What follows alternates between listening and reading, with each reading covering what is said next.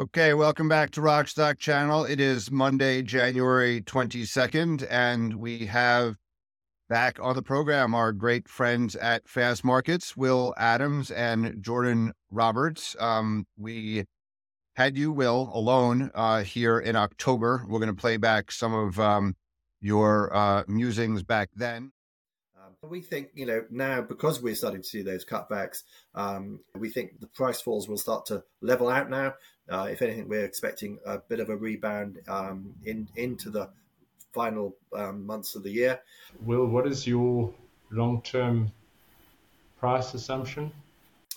So yeah, we think you know prices for the as I say, to the short term, we think we're moving higher again. The 25, 35 sort of dollar per kilogram is a sort of a, a comfortable range to be um, oscillating around. Before we start today's video, we'd like to thank Lithium Royalty Corp, listed on the Toronto Stock Exchange, ticker symbol LIRC. We'll share more later in the video. We thought we had a, a, bit of a market bottom and would recover, but prices accelerated uh, downward, you know, um, since then. And we're going to discuss that here. But uh, before uh, we get into that, just want to uh, highlight the Fast Markets flagship uh, conference, and it will be again in Las Vegas. It's June 24th to the 27th. So it had record attendance last year, uh, which we all should have taken as a overly bullish sign. But nevertheless, we live in interesting times is both a blessing and a, a curse, according to a, a Chinese proverb. And uh, these markets have turned very fast negatively in nine months. And uh, six months from now, they could uh, change very significantly in, in a positive direction. But uh, overnight, I want to start with uh, this. Um, Liontown uh, announced that their debt package um, will need to be refinanced, right? So just three months ago, they had agreed a package after uh, Albemarle had had left the deal, and uh, the reason that they gave for having to refinance on a smaller package was actually due to a price reporting agency that they had agreed with their financiers, their syndicate of lenders, basically said, uh, "We're we're going to lend to you against what Woodmac you know, the former Roskill uh, forecasts for lithium spodumene prices in particular. And three months ago, when they negotiated the deal, uh, there was one price. And now, last Friday, it arrived on Liontown's desk, the new Woodmac report, which said spodumene prices in 2027, 28, and 29 would be $950 CIF uh, China. And as a result of that, the lenders were not willing to lend as much. Uh, and Tony uh, at Liontown said that those were very aggressively uh, low, in his opinion. Uh, Rodney and I kind of agree with that. I spoke with uh, Jordan. Why don't you uh, tell me um, what you sent overnight are your forecasts for 27, 28, 29, as well as, you know, in the nearer term. And as a result of core and um, this Liontown news, uh, what impact this might have on your your forecasts. Yeah, absolutely. Yeah, our, our forecast for 2027 is actually $1,600 a ton. Um, I mean, $650 a ton higher than the uh, the price used in, in the Liontown funding. Um, we then see it slightly coming off in 2028 and 2029 um, to around 1250 a ton and $1,300 a ton. Um, I think, in, at least in the near term, we have this year averaging $1,200 a ton and next year $1,100 a ton. Um, but like you said, based on the recent announcements, you know, this forecast was done in November. Since then, we've had the announcement from Core. Um, we've also heard of some um, cost implications for Africa, African producers, um, such as Arcadia, which, uh, you know, they're currently making a loss apparently and looking to offload staff. In our next forecast, I definitely think there's scope to increase the, the price forecast for this year and next year based on the, the lower spodumene production. When are you going to put? Are you going to wait for the uh, quarterly results uh, to come out from the uh, spodumene producers before you come up with that new forecast? Because uh, Pilbara and MinRes are coming out this week. Uh, yes, yeah. The the um, the Q1 update will be out at the end of February. Okay. So just uh, bear this in mind. Any uh, lithium executive or issuer, or just like, in my opinion, I'm just like shocked that such a large financing package that Liontown negotiated with a syndicate was based on um, one uh, data point from one provider, and that provider, you know, Woodmac Roskill, basically downgraded their price sixty percent, but had Fastmarkets numbers, the numbers you just articulated, been in the mix. If they said, "Oh, we're going to use a blend of Woodmac and Fast Markets price," you know, then maybe um, the although you didn't update your price, you, you know, uh, uh last Friday as they did, uh, eh, eh, you know, maybe they wouldn't have had to reduce that package. So, very interesting how powerful price reporting agencies actually can be in influencing, um, you know, markets here. And, one would think maybe why don't you take a blend of not only fast markets and Woodmac, but benchmark, you know, CRU. Uh, it's very interesting how these um, these dynamics play play themselves out. But uh, okay, so Will, you published a good note um, late last week, which we've seen has gotten good traction on on LinkedIn and Twitter. Uh, and you're talking about you know inventories generally. Uh, I want to compare. Uh, I want you to discuss that, but also you know Albemarle in their November um, presentation was also talking about uh, you know, inventories being low at, you know, at the cathode level, at the converter level. And uh, we still haven't seen, you know, we thought the destocking would happen aggressively then. It hasn't happened. So please explain your, your note um, and, uh, and, and your thoughts uh, for the start of the year. Yeah. So we are seeing, we're tracking uh, stock in the sort of across the sort of the value chain in China. Uh, and we are seeing sort of uh, stocks coming down, trending down now, uh, quite quite smartly. Um, we're seeing a, certainly a big sort of um, reduction in stocks in the cathode active materials manufacturers, and that's one of the areas where we think you know we we need to see that destock, um, which then will see orders start to work back up the supply chain again uh, once the once the market has uh, destocked more. Um, you know, I think it's, you know, what we see in these price swings, um, whether it's on the upside or the downside, so much has to do with, you know, whether the market is in sort of uh, restocking or destocking mode. Um, and we've just been in a very aggressive destocking mode. And I think, you know, that really goes all the way back to, you can trace it back to, you know, the run up in price we saw in 20, um, 21, 22, which went to actually, you know, extreme levels with um, some of the lithium carbonate prices up like over 1,400%. I think that that created a huge sort of pain threshold for people, which forced them to re- to destock. Um, and then as soon as you start seeing prices falling, then you know that just encourages more destocking, especially in a market where you know it's been you know it's you, you can't really hedge. You can hedge now, but you know that's actually started to come on. Uh, it's come on in China and it's come on in, in the US to some extent.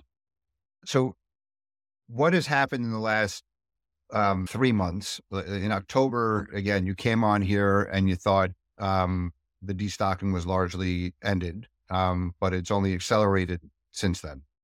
So, what's going on?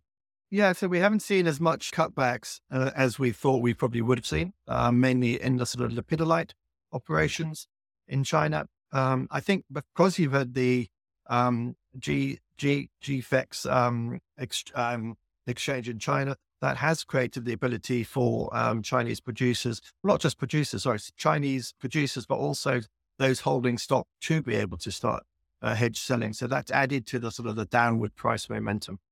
That's slightly weaker than expected demand. And cer- certainly the fourth quarter of the year tends to be a strong period for demand. Historically, we haven't, we didn't see that this year. Okay, but the demand starts like from the cathode level. When you say demand, right? So the the the, the cathode, if the cathode makers, which are operating at very low days of inventory, are not buying, that's because they're not seeing their battery and EV customers, you know, six months from now, you know, buying or selling vehicles. Yeah, but they also, if you look at the that chart, um, you know that where the big buildup of inventory was was at the CAM manufacturers. So they've got the inventory. You know they can destock and destock longer, and that's uh, created a sort of a, a, weaker than expected demand. But I thought think those the- guys in November, according to Albemarle, were on single days inventory. Yeah, we heard we heard similar things, but we're looking at the data. It doesn't seem to be that case.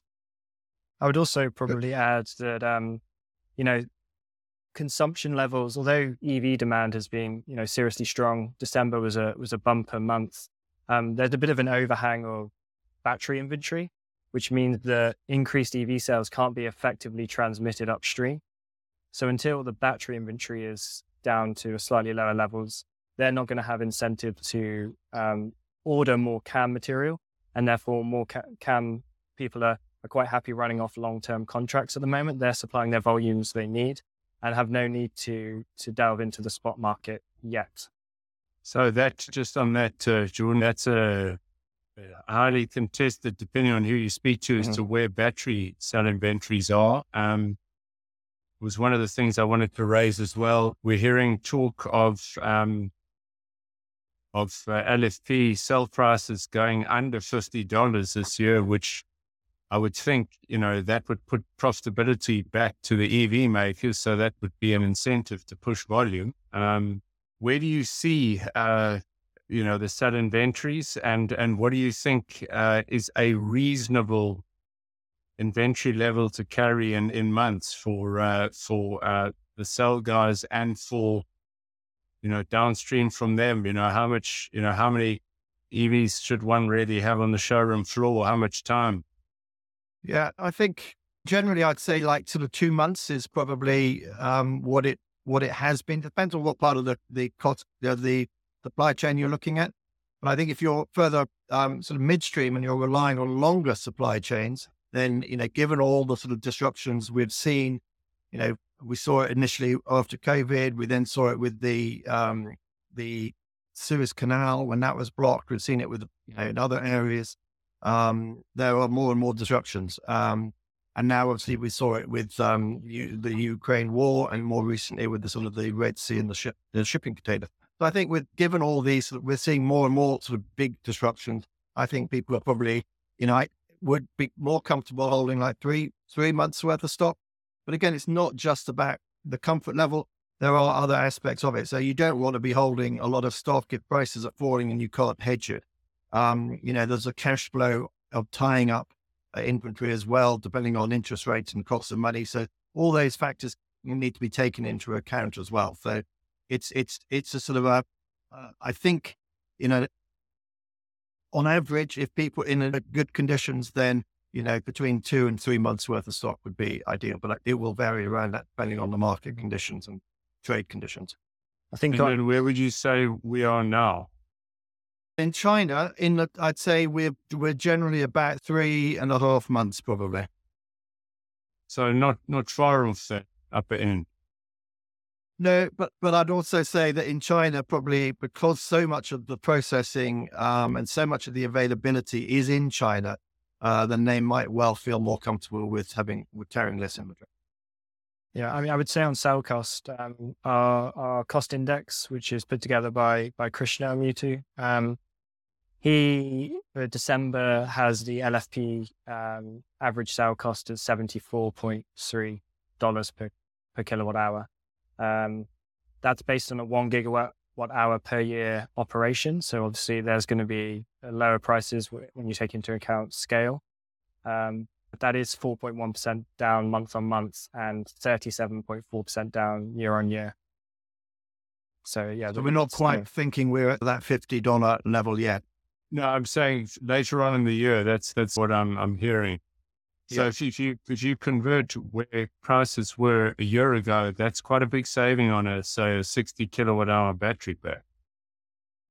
Yeah, no, you know, all anything that goes in to make EV cheaper and get some sort of closer to the the, the comparable cost of an ICE vehicle, you know, is all going to be good news. But it, there are other obviously other considerations as well. You know, some people are not ready for EVs yet. You know, some people's the, the infrastructure, charging infrastructure isn't there. Um, so I think there's so many other sort of factors that sort of need to slot into place to really so you can just say you know, lower prices is going to, you know, encourage everybody to move towards EVs. You know, there are a lot of other factors there, but you know, with And that again depends on where, where you are in the world. Jumping in here from the editing room to tell you about Lithium Royalty Corp. Lithium Royalty Corp is at the center of a global energy transition and manages a globally diversified portfolio of lithium focused royalties in electrification and decarbonization.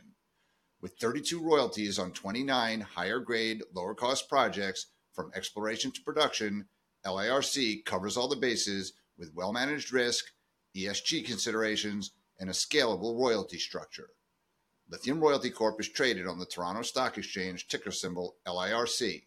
To find out more, visit lithiumroyaltycorp.com. Guys, one of the things I wanted to touch on was where Europe and the US is in terms of onshoring or reshoring or setting up independent supply chains. How do you think uh, you know progress is is happening in those jurisdictions? And uh, you know, what are your thoughts going forward the next few years? Can US and Europe fill all the gaps on cell, cathode, and and raw materials? I think the short answer is um, no, they can't. I think there's a lot of catching up to do. Um, Jordan, do you want to go into a bit more detail? Um, yeah, yeah, I d- I don't think we're anywhere near it. You know, there's been there's been a few announcements, but on the other hand, there's also some been some you know worrying news, especially the you know deferred investment in the Megaflex facility by Albemarle in the US. Um, but they're still providing capex for the Chinese and Australian facilities. Um, and I think in the current price environment, you are likely to see financing become more difficult to to come by.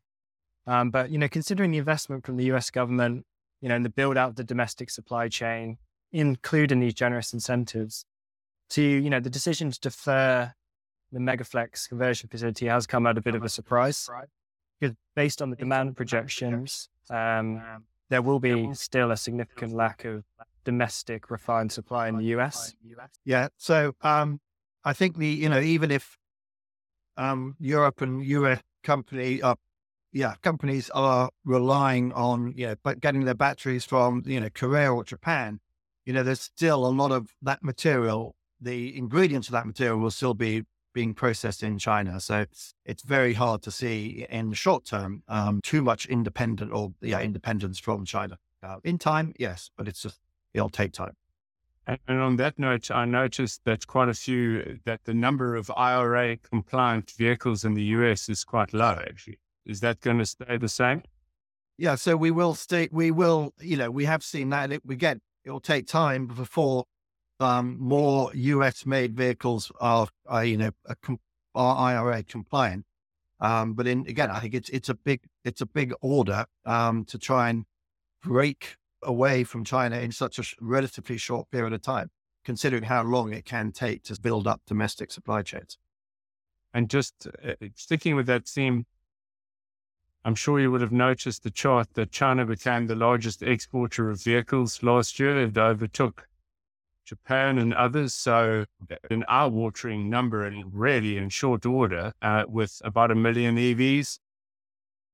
And my models, if you look at the ramp up of of EV production in China, I'm expecting a big number on exports again this year, probably even a doubling. So it looks like the rest of world category outside of the US and, and Europe is going to go you know, to Chinese, uh, you know, manufacturers that have a really a, a, substantial and decent offering in very low price points, which makes sense in Africa where I am and, and elsewhere. Do you guys, you know, see that and, and how are OEMs even possibly going to compete with that when these guys are making tons of sub $20,000 models?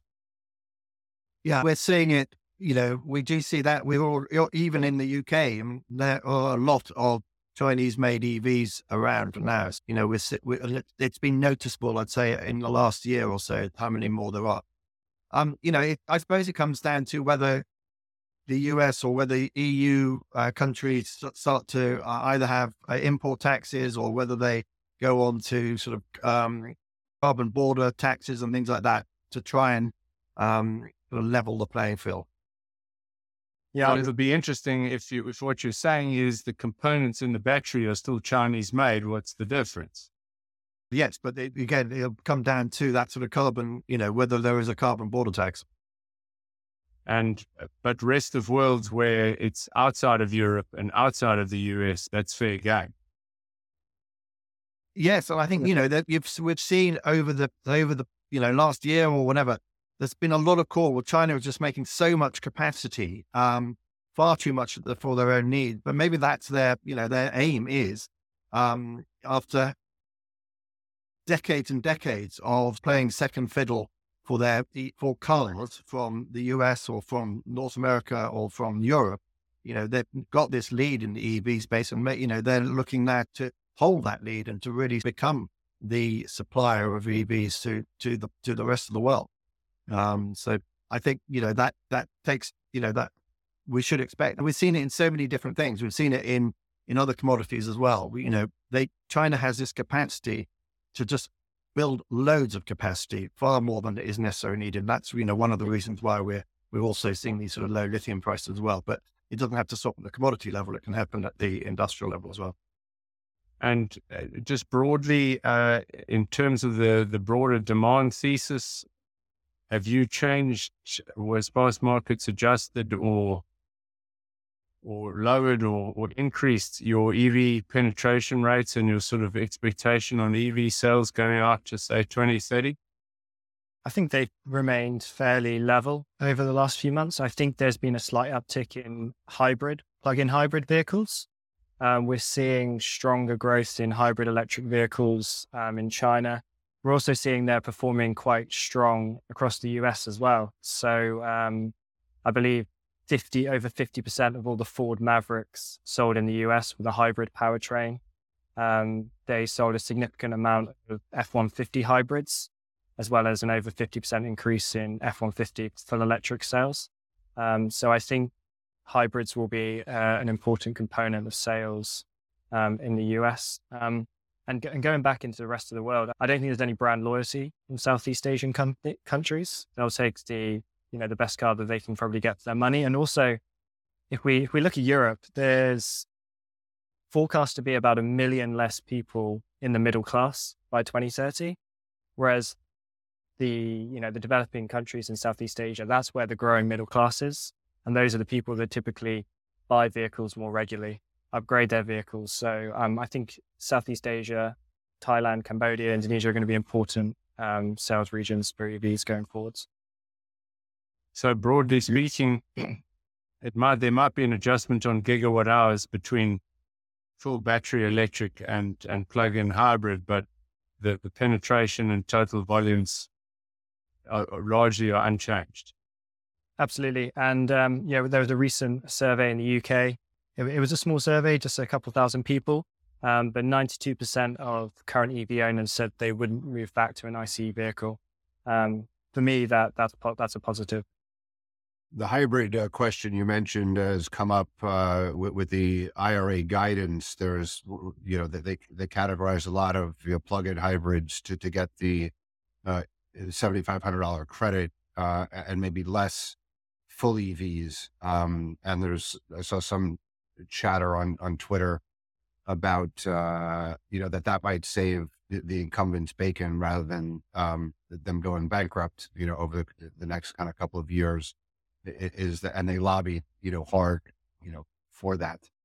Uh, but I want to go back, uh, Will. We have maybe uh, five or ten more minutes to to your comment, uh, which you just made uh, earlier, and you've made it multiple times before in our interviews with you. Is you know, never underestimate, you know, the Chinese, you know, and their innovativeness and their ability um, to respond. There is a narrative uh, that I would love to believe, um, uh, which is the iron ore analogy uh, that Ken Brinsden articulated in our interview recently, uh, Dale Henderson, uh, which is that um, you know China does sometimes subsidize, they subsidize high grade or high cost magnetite, you know, and that just caused you know the cost curve to be higher.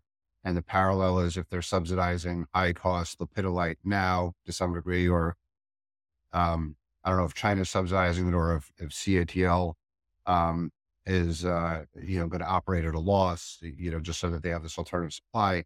Uh, but, you know, the thought process is that the higher cost, the cost curve will just be higher. Therefore, if you're lower cost, like the low cost iron ore producers, you're going to generate these software margins at the at, at the mine level. But there are many other instances in China where that's not the case. So in nickel, we thought nickel was going to be a big problem, but you had the nickel pig iron, you know, I don't know, five or 10 years ago. And, and most recently um, with HPAL working, you know, but there are other examples of what they've done to, you know, solar uh, panels, um, you know, copper. So to, to make this iron ore analogy again, I'd like to believe it. Um, and I think there is some merit to the iron ore analogy, but it, it, it's it's anomalous to other analogies where whether it be steel, whether it be aluminum, you know, copper, you know, all these markets are are commodities, you know, and yeah, it'll be cyclical. The the, the miners will make mo- you know big money in, in, in periods of time, but then it'll be a bust. Like it's like oil. So, in your opinion, is lithium like iron ore, or is lithium going to go, or or is spodumene like iron ore?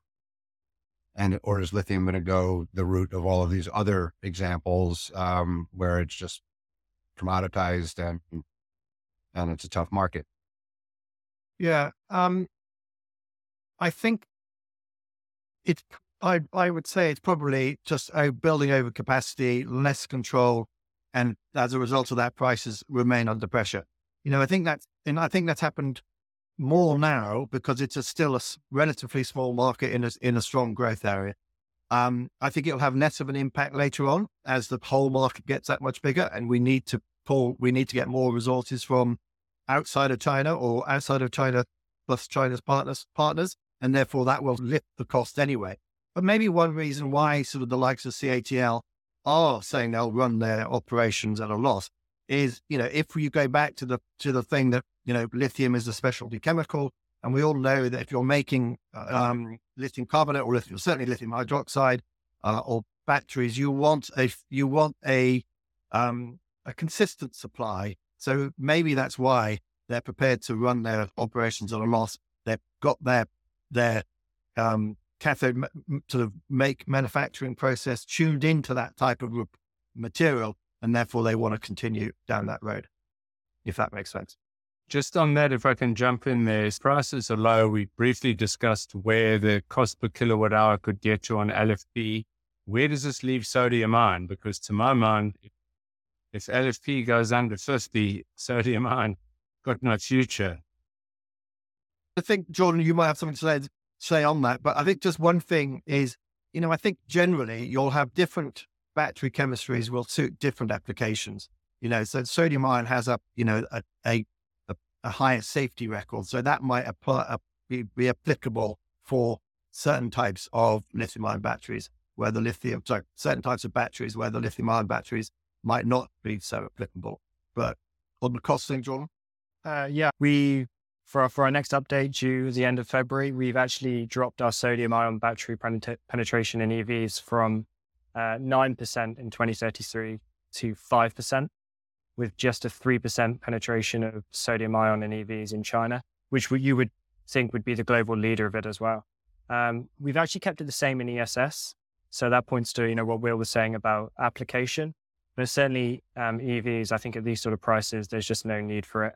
Um, we're actually seeing um, more upgrades to LMFP um, and slight downgrades to NCM 811 just because the price of cobalt and nickel is so low at the moment that actually on a, on a cost basis, it doesn't make sense to reduce or thrift those metals. And um, 622 um, is perfectly fine for most people's ranges and it's inherently safer. So we're seeing a, a slower transfer over to 811 in the long term. Just uh, on, on the sodium ion, uh, up to what lithium price on a on a cost performance basis let's say in EVs, is is it still in favor of of LFP or LMF LMFP? Um, we haven't actually uh, crunched those numbers, but um, if, if, we do, we'll we'll be right in touch.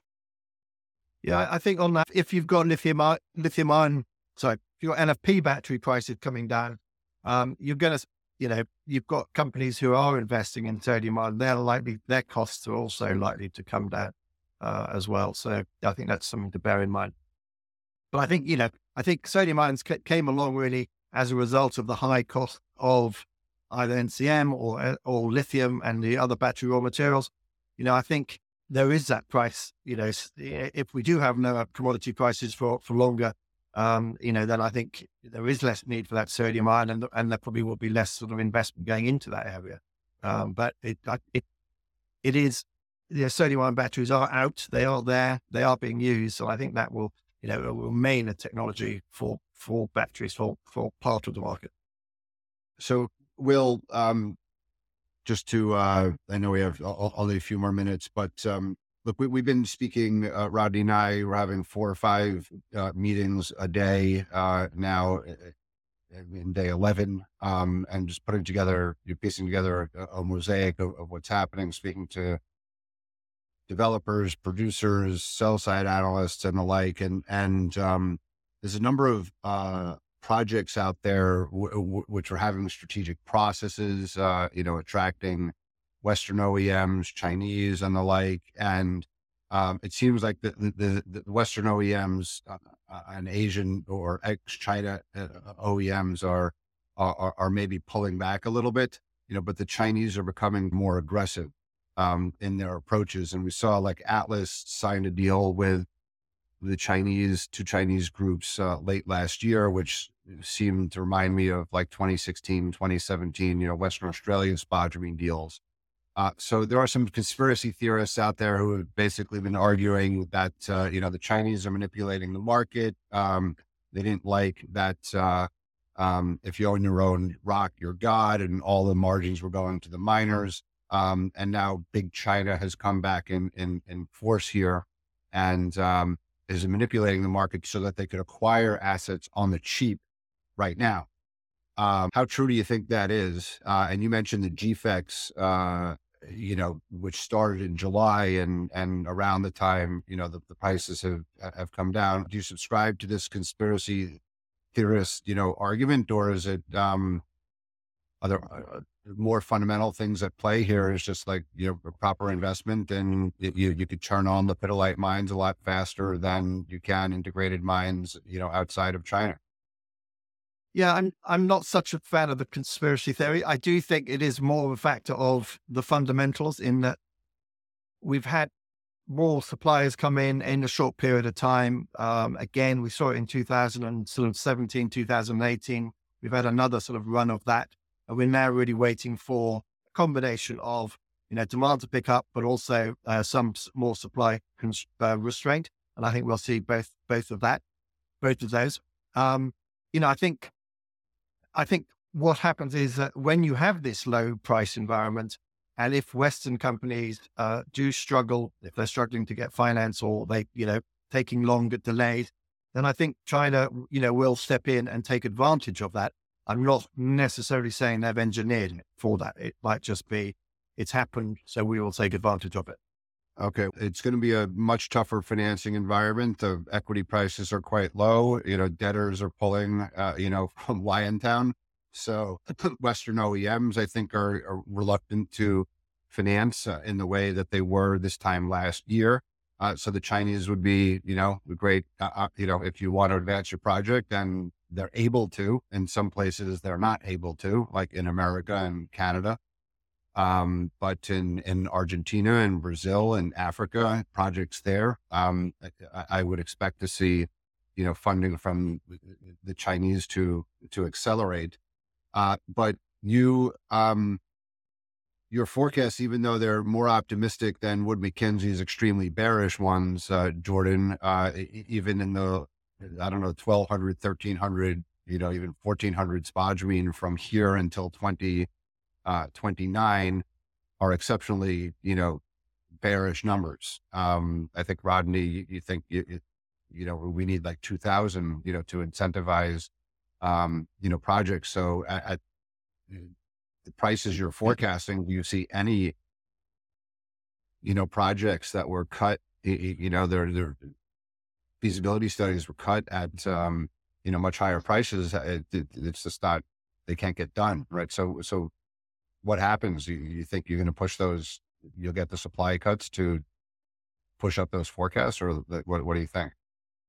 Um, I think so potentially. And if we look just a bit further out than 2029, like we we have our spodumene prices going significantly over two thousand dollars a ton because you know we see a supply gap um, opening then. So I don't think these low prices are are, are forever. Um, I also think we have um, a widening of the cost curve. We've got several brine assets ramping up that tend to be lower cost anyway. So the need for that higher cost supply um, gets pushed out of the cost curve of the fourth quartile. Um, you're going to have you know high grade quality assets like Mount, Mount Holland ramping up, um, which is should be a fairly low cost producer of spodumene units, and obviously that's going to be integrated. Um, having said that, um, if we start having projects, uh, you know, such as your Goulamina's large scale project in Africa, um, maybe um, other projects in, in North America, your James Bays, um, or, or, certainly some of the, the projects in Brazil being um, pushed back or or just, just cut altogether, then certainly there's scope for um, an increase in in um, spodumene prices. And I think will we reach the the highs where you start incentivizing DSO as well? Um, potentially at some points, sure, the price may it's it's volatile, it's inherently volatile. We expect that to continue. But um, I remember Global Lithium saying you could probably generate value from DSO at about two thousand five hundred dollars a ton on an SC6. Um, so I would say that would be the minimum price to incentivize kind of DSO shipments. Um, yeah, but D- DSO, as Rodney said, is the canary in the coal mine. If we're getting there, then the price is too high. Uh, yeah, you shouldn't be exactly. shipping DSO. Like, like DSO should not be a product. Um, you know, Pilbara wants to move like downstream into you know some higher value added. That makes no sense uh, in that in that sense. But um, do you have any insight as to whether or not Goulamina, you know, is is is going to be Ganfeng just increase their stake in that? We understand that to be, you know, going forward with no problem. Uh, yep, that's that's our understanding um, as well. Okay. Same for, J- J- James Bay and and and Nemaska. That's like a decisions you know we'll be listening closely to from Arcadium perspective. But we understand Nemaska is under construction. You know, Mount Holland's under construction. Kathleen Valley is under construction. So, um, you know, these things are going ahead and lithium will be needed. Um, but, uh, yeah, you say 2029, you know, you, you have deficits after that, but that's like miles away. That's six years from now, right? Like uh, a Ford, a GM, a LG, SK, you know, when they're negotiating with a, with a pro, I don't think any project that currently has a project on the cards is going to, you know, take too much faith in a 2030 you, you know, price number. Um, there's going to have to be some meeting of the minds. Otherwise, those, those greenfield projects just won't get funded. You know, the peak pessimism, as we mentioned last video a few days ago with a question mark has, uh, um, we're not at peak pessimism because, uh, you see, you know, Liontown, you know, a penny stock once again, but thank you very much. Uh, your note is, uh, somewhat, you know, optimistic, Will, uh, that yes, we will get to a point, um, you know, where the destocking happens, um, stops happening and the buying starts again. And uh, in Albemarle, we trust, uh, or Albemarle to the rescue. Let's go see what they're going to do at Greenbushes and, and Wodgina. So, um, looking forward to seeing those quarterly results.